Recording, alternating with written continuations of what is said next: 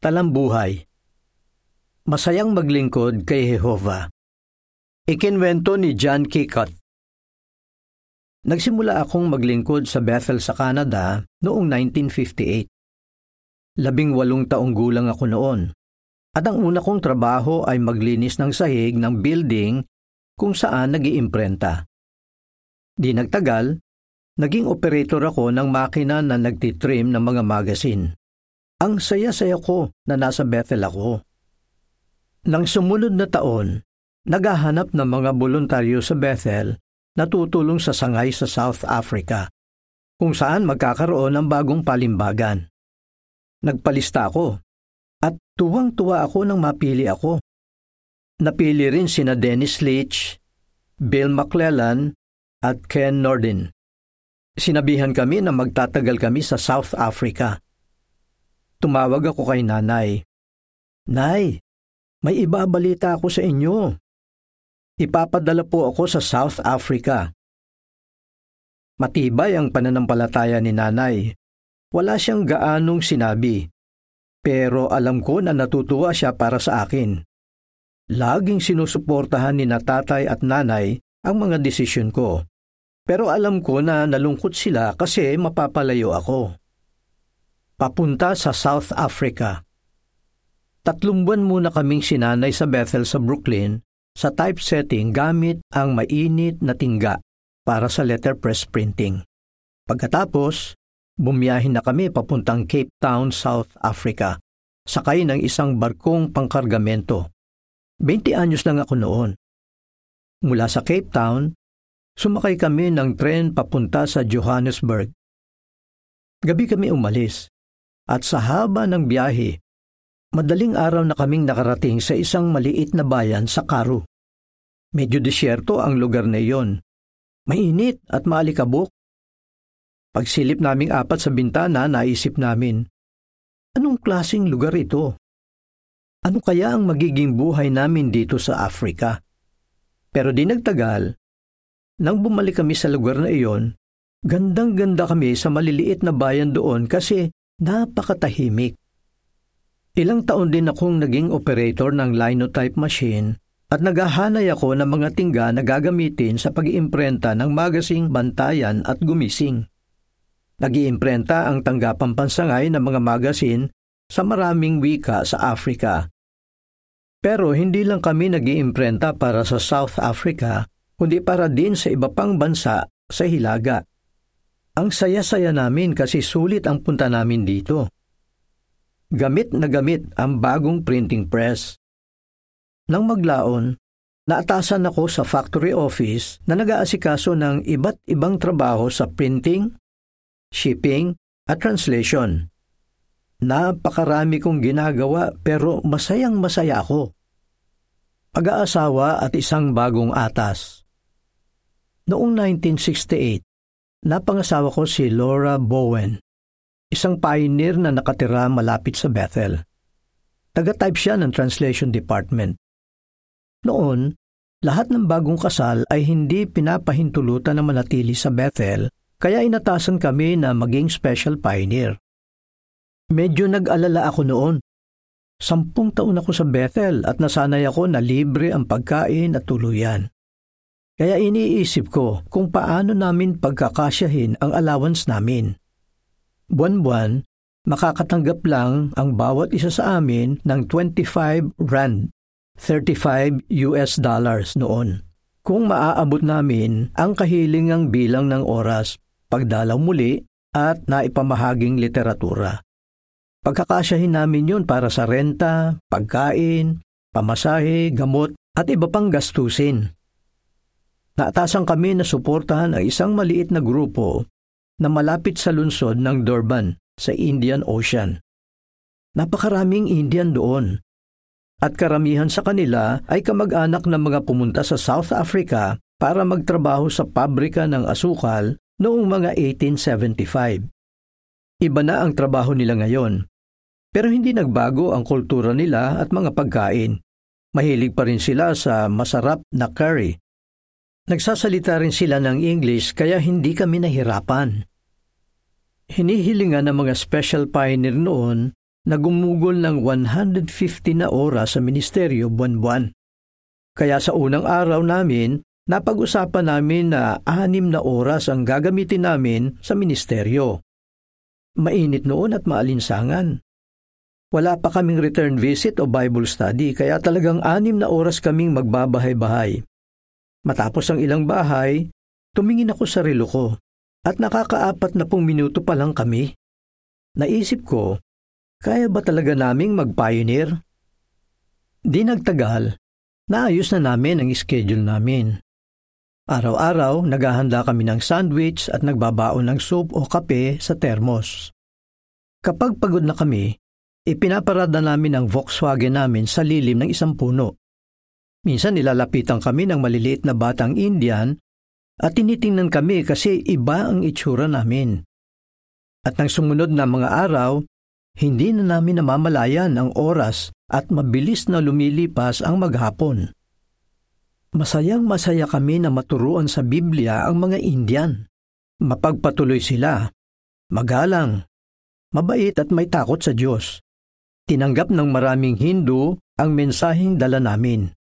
Gustong gusto nilang pag-usapan ang tungkol kay Jehova, kay Jesus, ang Biblia ang mapayapang bagong sanlibutan at ang pag-asa ng mga namatay. Makalipas ang isang taon, may dalawampung Bible study na kami. Araw-araw, masaya kaming kumakain kasama ang isa sa mga pamilya na ini-study namin. Napakasaya talaga namin. Pagkatapos, nakatanggap ulit kami ng bagong atas. Gawaing pansirkito sa baybayin ng magandang Indian Ocean. Linggo-linggo, Iba-ibang pamilya ang tinutuluyan namin habang dumadalaw at naglilingkod kasama ng mga kapatid sa kongregasyon para patibayin sila. Pamilya ang turing nila sa amin at masaya kaming makasama ang mga anak nila pati na ang mga alagang hayop. Makalipas ang dalawang masasayang taon, nakatanggap ulit kami ng tawag mula sa tanggapang pansangay. Sabi nila, gusto namin na bumalik kayo dito sa Bethel. Ang sabi ko, alam nyo, Masayang masaya kami dito. Pero siyempre, handa naming tanggapin ang anumang atas na ibigay sa amin. Balik sa Bethel. Naatasan ako sa service department at nagkapribilehyo na makatrabaho ang mga may gulang at makaranasang brother. Noon, sinusulatan ng mga kongregasyon pagkatapos maipadala ng tagapangasiwa ng sirkito ang report ng dalaw niya. Ginagawa ang sulat na iyon para mabigyan ang kongregasyon ng pampatibay at karagdagang tagubilin. Malaking trabaho iyon para sa mga brother na magsasali ng mga sulat na iyon sa English mula sa Xhosa, Zulu at iba pang wika. At mula naman sa English, isasalin iyon sa iba't ibang wika sa Africa. Talagang nagpapasalamat ako sa masisipag na translator na tumulong sa akin para maintindihan ang pinagdadaanan ng mga kapatid natin na Black African. Noong panahong iyon, nasa ilalim ng apartheid system ang mga South African. Ipinagbabawal ng gobyerno na magsama-sama ang magkakaiba ng lahi. Kaya ang mga kapatid natin na Black African na magkakapareho ng wika ang magkakasamang nangangaral at dumadalo sa mga pulong. Wala akong masyadong nakilalang mga kapatid na Black African dahil palagi akong na-assign sa English congregation. Pero ngayon, mas nakilala ko ang mga kapatid natin na Black African at nalaman ang kanilang kultura at mga kaugalian. Nalaman ko na may mga problemang napapaharap sa kanila dahil sa mga tradisyon at reliyosong paniniwala sa Afrika. Napakalakas ng loob nila hindi nila sinusunod ang mga tradisyon na salungat sa Biblia. At kahit pag-usigin sila ng kanilang mga kapamilya at kanayon, hindi pa rin sila nakikibahagi sa espiritistikong gawain. Napakahirap din ang buhay sa mga lugar na malayo sa syudad. Marami ang hindi nakapag-aral pero nakikinig sila sa mensahe ng Biblia. Nagkapribilehyo ako na tumulong sa paghawak ng mga kasong may kinalaman sa kalayaan sa pagsamba at neutralidad. Napatibay ako sa katapatan at lakas ng loob ng mga batang saksi na napatalsik sa paaralan dahil sa pagtangging sumama sa panalangin at kumanta ng mga reliyosong awitin. Sa isa namang maliit na bansa sa Afrika na tinatawag noong Swaziland, may hamong napaharap sa mga kapatid. Nang mamatay si Haring Sobusa II, inubliga ang lahat ng mamamayan na makibahagi sa ritual. Kailangang magpakalbo ang mga lalaki at kailangan namang magpagupit ng maikli ang mga babae. Maraming kapatid ang pinag-usig dahil hindi sila nakibahagi sa ritual na iyon na may kaugnayan sa pagsamba sa mga ninuno. Hangang-hanga kami sa katapatan nila kay Jehova nasaksihan namin ang pananampalataya, katapatan at pagtitiis ng mga kapatid natin sa Afrika.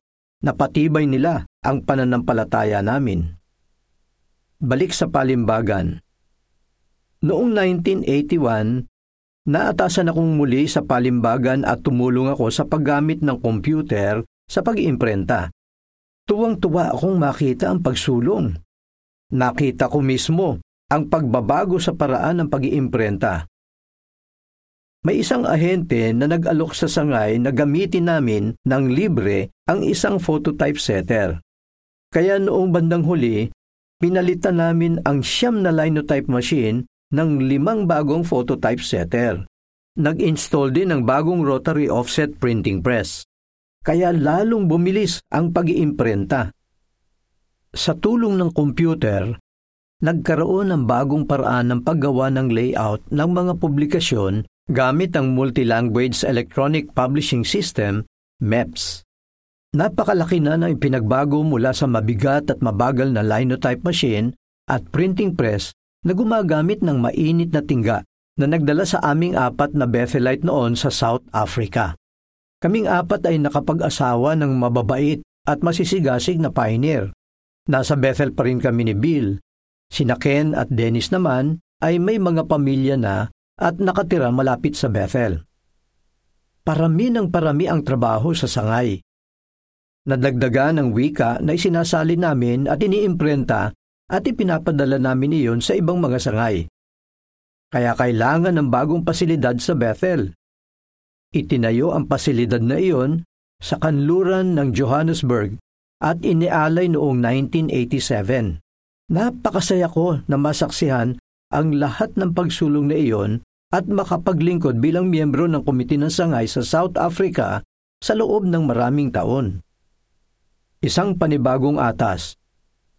Noong 2001, gulat na gulat kami nang atasan ako na maging miyembro ng bagong Komite ng Sangay sa United States. Malungkot kami kasi kailangan naming iwan ang atas namin at mga kaibigan sa South Africa. Pero masaya kaming simulan ng bagong buhay namin kasama ang pamilyang Bethel sa United States. Kaya lang, nag-alala kami sa biyanan kong babae kasi may edad na siya. Hindi na namin siya maaalagaan kasi nasa New York na kami. Buti na lang, nagsabi ang tatlong kapatid ni Laura na sila na ang bahalang mag-asikaso at sumuporta sa kanya. Sinabi nila, hindi namin kayang pumasok sa buong panahong paglilingkod.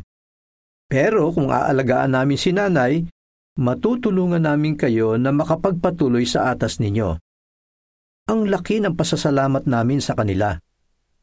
Ang kapatid ko naman at hipag na nakatira sa Toronto, Canada, ang nag-aalaga sa nanay namin na byuda na. Noong panahong iyon, mahigit dalawampung taon na nilang kasama si nanay sa bahay. Nagpapasalamat kami sa lahat ng pag-aalaga at pag-aasikaso nila kay nanay hanggang sa mamatay siya noong kadarating pa lang namin sa New York. Isang ang pagpapala ang magkaroon ng pamilya na handang sumuporta at mag-adjust para maalagaan ang may edad ng mga magulang kahit na hindi iyon madali kung minsan. Sa United States, mga ilang taon din akong naatasan sa paggawa ng literatura, na lalo pang naging moderno at pinasimple. Pagkatapos, nagtrabaho ako sa purchasing department. Masaya ako na dalawampung taon na akong naglilingkod sa malaking sangay na ito, na sa ngayon ay may mga limang libong Bethelite at mga dalawang libong commuter. Anim na pung taon na ang nakakaraan. Hindi ko lubos maisip na ganito ang magiging buhay ko. Laging nandyan si Laura para suportahan ako. Napakasaya talaga ng naging buhay ko. Itinuturing naming kayamanan ang lahat ng atas na ibinigay sa amin at ang lahat ng mababait na kapatid na nakatrabaho namin, kasama na ang mga kapatid sa iba't ibang sangay na nadalaw namin sa iba't ibang panig ng mundo. Ngayon ay mahigit 80 na ako at hindi na ganoon karami ang trabaho ko. Marami ng mas batang brother ang sinanay para sa gawain. Isinulat ng salmista, Maligaya ang bansa na ang Diyos ay si Jehova. Awit 33.12 Totoong totoo yan. Masayang maglingkod kay Jehova kasama ang maligayang mga lingkod niya. Katapusan ng artikulo